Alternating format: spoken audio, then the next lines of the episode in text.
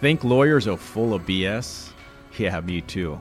I'm Robert Simon, trial attorney trying dozens of cases to verdict, winning several real trial lawyer awards, and founder of the Justice Team and a few legal tech companies.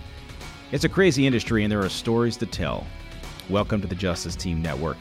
We have shows like The Consultation, hearing real legal advice, No BS, Bourbon of Proof and Tip the Scales, hearing from the nation's best lawyers on how they found success while drinking a lot of booze and the Justice Team podcast. Straight fun education for lawyers with practical how to's, even a tech and AI show.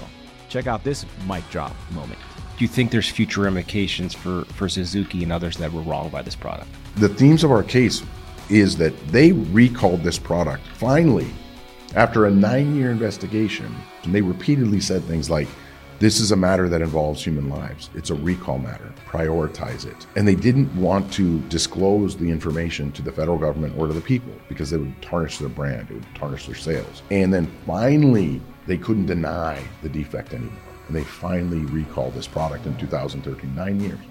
By 2012, they say we need to capture these motorcycles before somebody manipulates them because we lose data, right? So then they're like, how do we get these parts without alarming people? I know what we'll do. Let's do a springtime service sales event. Where we'll bring people in and we'll get their information so we have updated information.